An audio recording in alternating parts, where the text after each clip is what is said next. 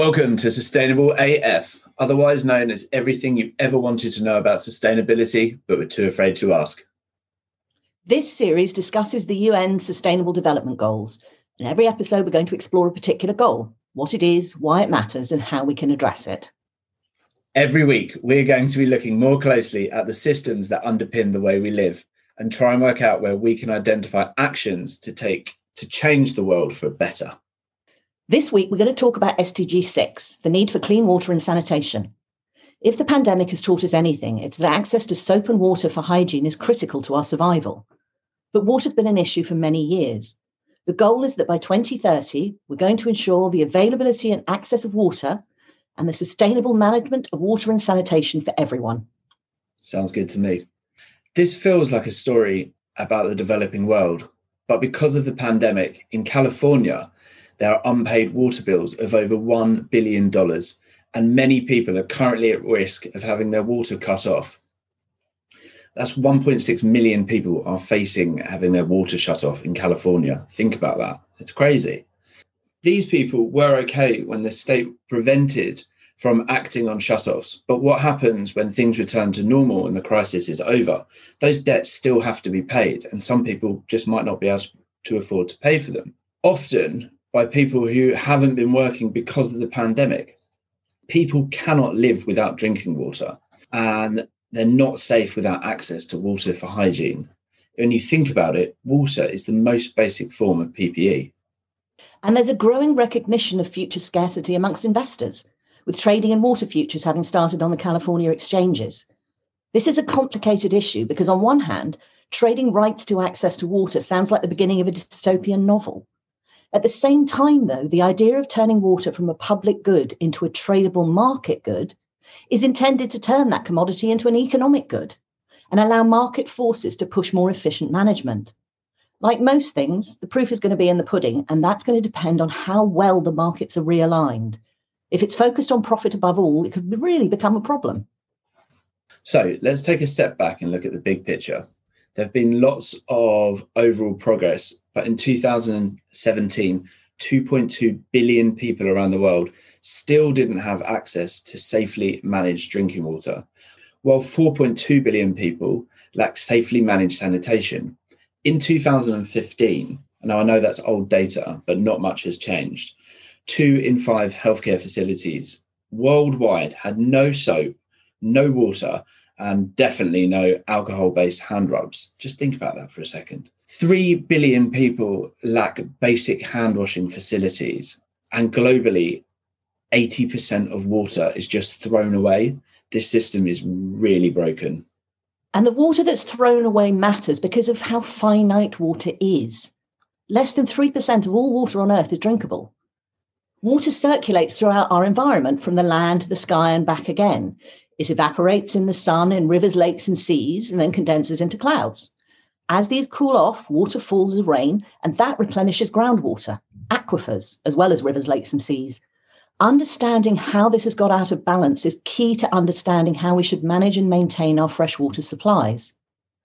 Today, that water cycle is being fundamentally changed by the impact of human activity, from groundwater over extraction, the pollution of fresh water, and the waste of what we do actually have. It's affecting the fertility of land. It's causing desertification and flooding. Glacial melt is affecting land and the seas, although we will talk about this more in SDG 14, which is life underwater and all about the oceans. And when you think about it, what this really teaches us is the circular nature of how the environment works. Everything is reused and recycled and contributes in every elemental stage. If we are truly going to manage the water crisis, we need to think about every part of our economy in a circular way, just like nature. So, if we look at the wider picture, with increasing challenges in weather patterns and the distribution of water, estimates have been made that water scarcity could displace 700 million people in the next 10 years. If you can't live where you were, where are you going to go? This is another symptom of a system that isn't working.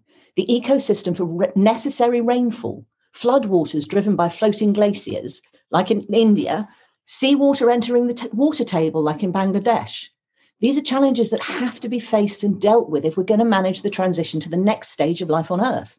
Further to the developing world, if we carry on the trajectory that we're on with anthropogenic climate change and the warming of the earth, it won't be long before New York's underwater. Like many of the SDGs, you can look at access to clean water and hygiene as a human right. If we're looking to improve health and well-being, infant mortality, and so on, we can't live with the idea that around just shy of 2 billion people drink water contaminated with feces. Sewage systems really matter. Think about this. Around the world, over 80% of wastewater created by human activity is released into rivers and seas what's that doing to the seas that we fish and eat from? And in the developed world, around 100, 150 years ago, governments decided that individuals managing their own water and sewage was a health risk. In the UK, the Victorians built a network of sewage systems, and that led the way for governments around the world to spend large sums of money building complex networks to manage water and sanitation. This did dramatically improve public health and the quality of life. That was a huge step forward for all of us. The trouble is, like any system that gets old, upgrades and investment in infrastructure are needed, and that's what's happening today. But the cost of upgrading these massive infrastructure projects is huge, and the question is who should pay for them? The private companies we buy our water from, or the taxpayer who uses the infrastructure? Should they be upgraded in different ways? Should there be an increased focus on recycling water at home and in the water system? According to the UN, some countries have got gaps of over 60% in terms of the money they have versus the money they need to achieve their water and sanitation goals in the next decade. At present, all over the world, millions of gallons of hormones, feces, and other pollution is just dumped into the water system without any treatment, which add to the problem of water and sanitation related diseases, are one of the major causes of death in the under fives. That's over 800 children a day die from diarrhea diseases linked to hygiene. That's crazy. So we know we need better infrastructure and management, the treatment of water. We need to prevent waste spillage and contamination. And it's not just the people it has an impact on directly. The negative impact on biodiversity, on agriculture and forest development is seriously bad. It undermines the very resilience of the system that's needed to support everything that we do as people, from living and working and growing and eating and playing, all of it. It's actually worth taking a look at the Dasgupta report on the economics of biodiversity that came out recently, building on TEEB's work earlier this century. We need to find entirely new ways to measure wealth, understand return, and realign investment flows towards what we do want. We need to find a way of valuing nature in a different way. Absolutely. And if you think we have economic capital, we also have new classifications now. You have social capital, you have natural capital. When you start factoring these into asset classes and moving the world forward, it makes it a lot more interesting pricing nature into economic systems because they do have a value. We have to remember the costs that are incurred, not simply on the individual in terms of suffering or death, but the implications for society and the economy overall. Not investing in water and sanitation is re- reported to cost 4% of sub Saharan Africa's GDP. If people can't work, if ch- children can't thrive and learn, what happens to the economic engine of the economy? How do you expect to drive economic development if you've got no clean water? It's, it doesn't make for a happy development pathway. So there's a lot we need to do. We need to firm up rules on pollution and discharge. But we also need to get sanitary facilities out to places where there's no infrastructure. Education in basic hygiene practices is needed. Look at how the maternal mortality rate in London in the 19th century was brought down when one doctor started washing his hands between patients. It seems so obvious to us now, but it had, you know, it had to start somewhere. At the same time, we need to protect freshwater resources for us to drink, to irrigate crops, to support biodiversity.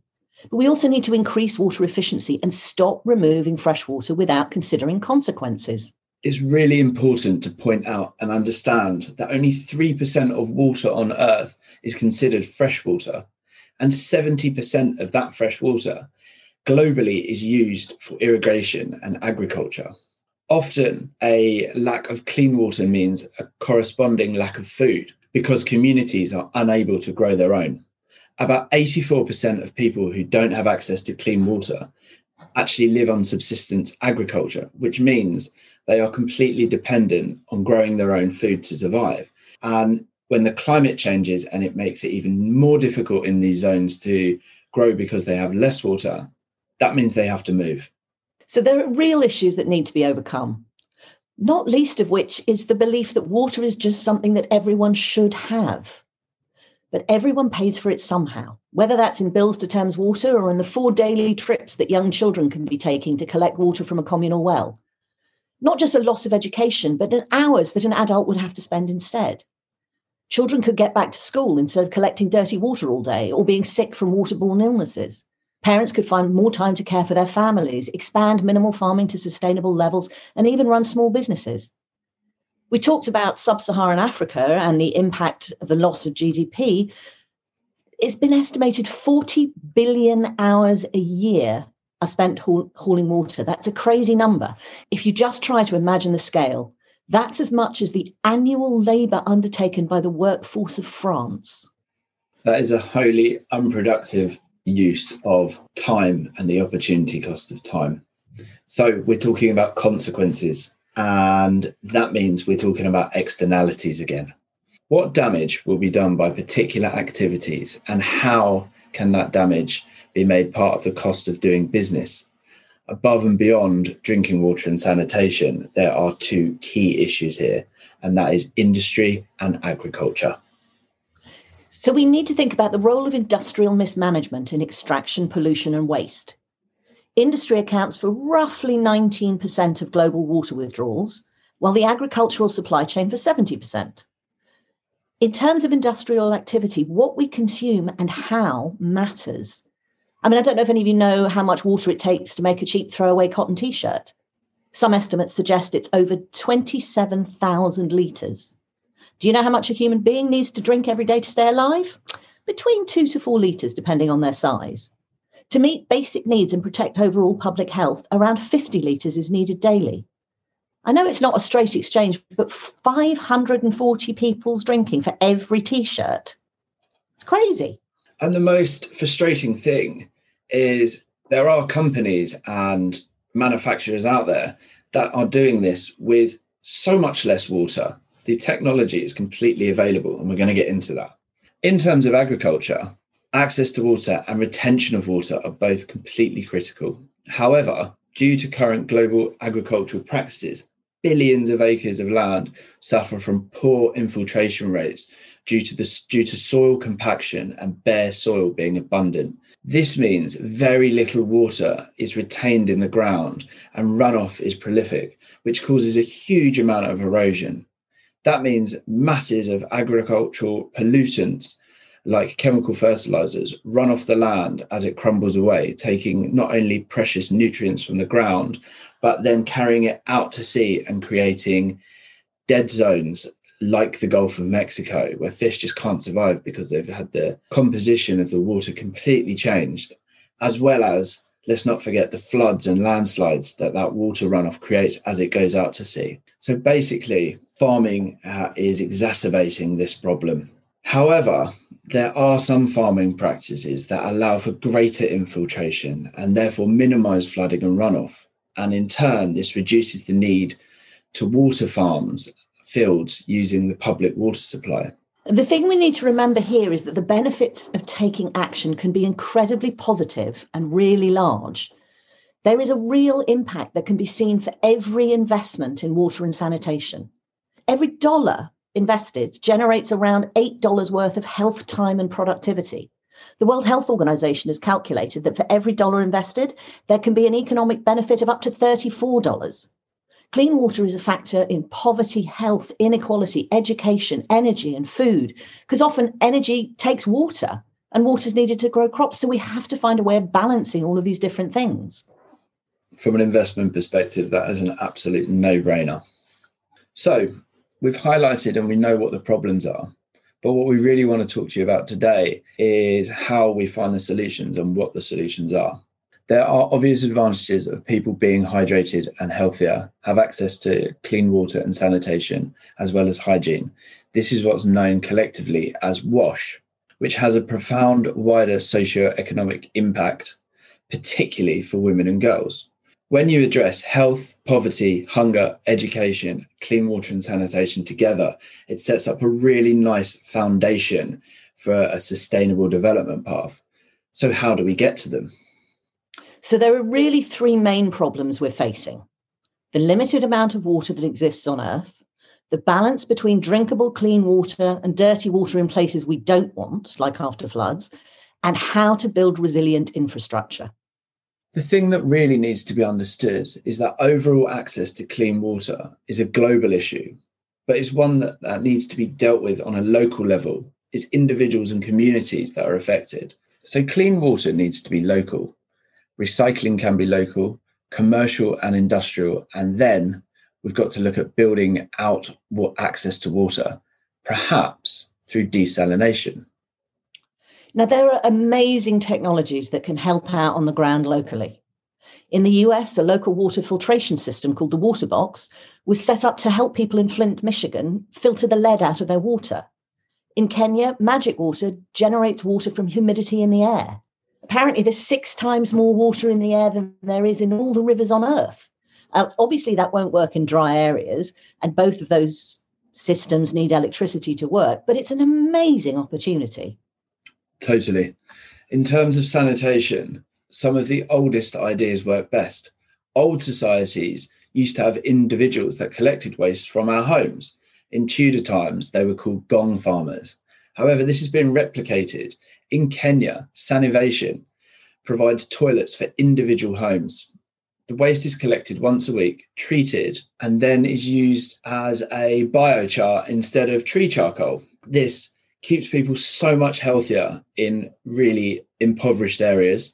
It provides finance for operations in the sale of this biochar, and it also saves trees as well as being a low carbon fuel. It's awesome. So there's a great documentary which Alex introduced me to called Brave Blue World that talks about all the different technologies that already exist and the fact that we've got solutions to the water problems we face. The fact is that the challenge is not ingenuity and innovation, but politics and policies, enabling people to solve problems. Um, one approach is that used by WaterAid, which provides microloans to fund local filtration systems. Instead of spending $60 a month on bottled water, a filtration system can be paid off at a few dollars a month. And for those of you interested in the economics of microloans, there's a 99% repayment rate. That's far higher than any debt repayment rate in the developed world. Our default rates are significantly more than that, at like 15 to 20% sometimes. Yeah, again, from an investment perspective, that's an amazing stat.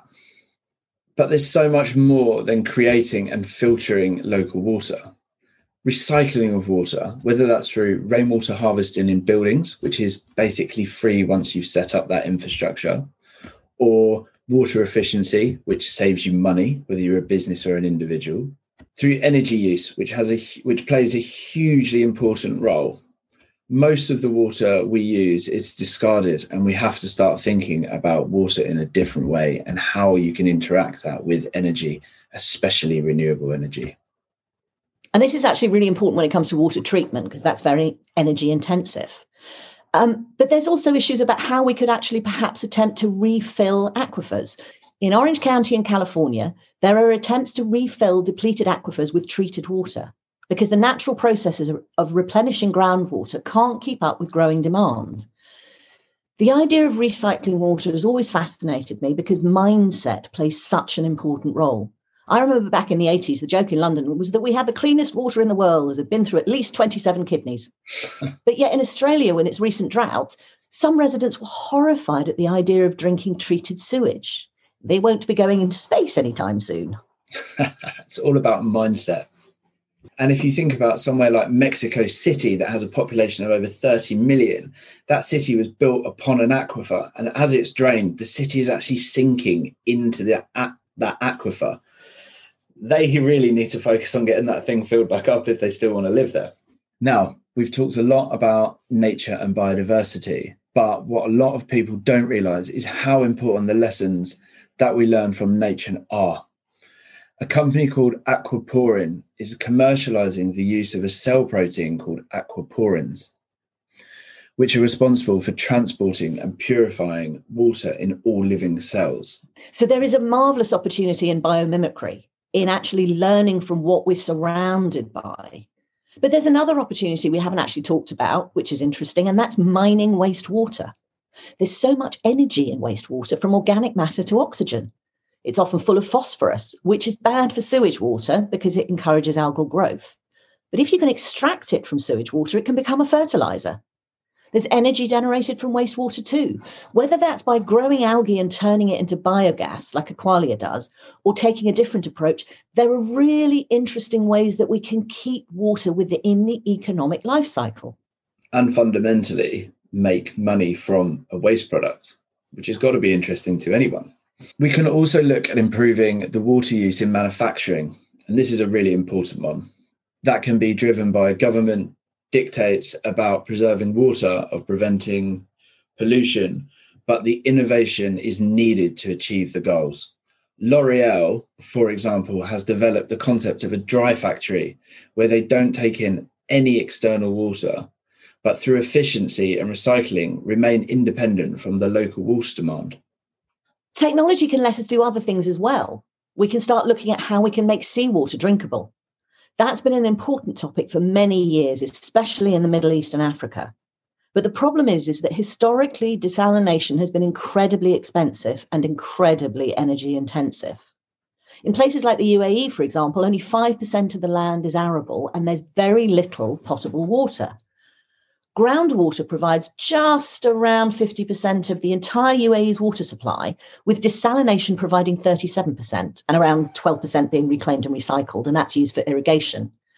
But according to Masdar, seawater desalination in the UAE requires 10 times more energy than surface freshwater production, and its cost is projected to increase by 300% as water demand increases. Just to get a bit nerdy for a second, the majority of desalination plants today use reverse osmosis, which brings problems of brine water disposal, high energy requirements, and high capital costs. But if you replace that with a solar thermal distillation process, which is where solar PV has a significant role to play in the energy production, you can address that brine in seawater, but as well as other contaminants too take a look at the work of Desolenator is doing in the Sundarn Delta in India. It's fascinating. So, desalination approaches remind us of the importance of remembering energy in these technologies and opportunities. And that's one of the reasons why it's so important we combine work on clean water and sanitation with work on clean energy. It's also related to responsible production and consumption, how we make cities more sustainable, if we can combine rainwater harvesting and treatment in residential buildings, we could transform a city's water footprint. And once again, we're talking about the system and how we can make it work better. It's really obvious that we have the necessary solutions to solve the water crisis. When it comes to water, we can purify it at a molecular level, create it out of air, create new materials and approaches to processing and manufacturing. We can even generate energy with it. All of that on top of keeping us alive and fed. It's amazing. So, what we need is education. And I don't just mean education about hygiene practices, which is incredibly important, but about how we can change the world around us. Storytelling is really important. We need really high levels of public engagement and awareness of regional water supply and wastewater treatment issues. They may not sound exciting, but they're really important. There needs to be a framework within which innovators and entrepreneurs can create new solutions and implement them. So that education needs to be for governments too. They need to understand their role in framing an environment where these technologies can thrive. I really wonder how many of our listeners knew about this issue and the challenges we face. Finance too needs education. We've talked before about the need for inclusion of externalities in the price of activities that damage people environment. But let's flip it on its head. Let's look at understanding the benefits, the cost saved over the long run, and the lives improved and saved look at the bigger picture and the longer term. We're seeing that now in the growing sector interest of ESG and climate risk.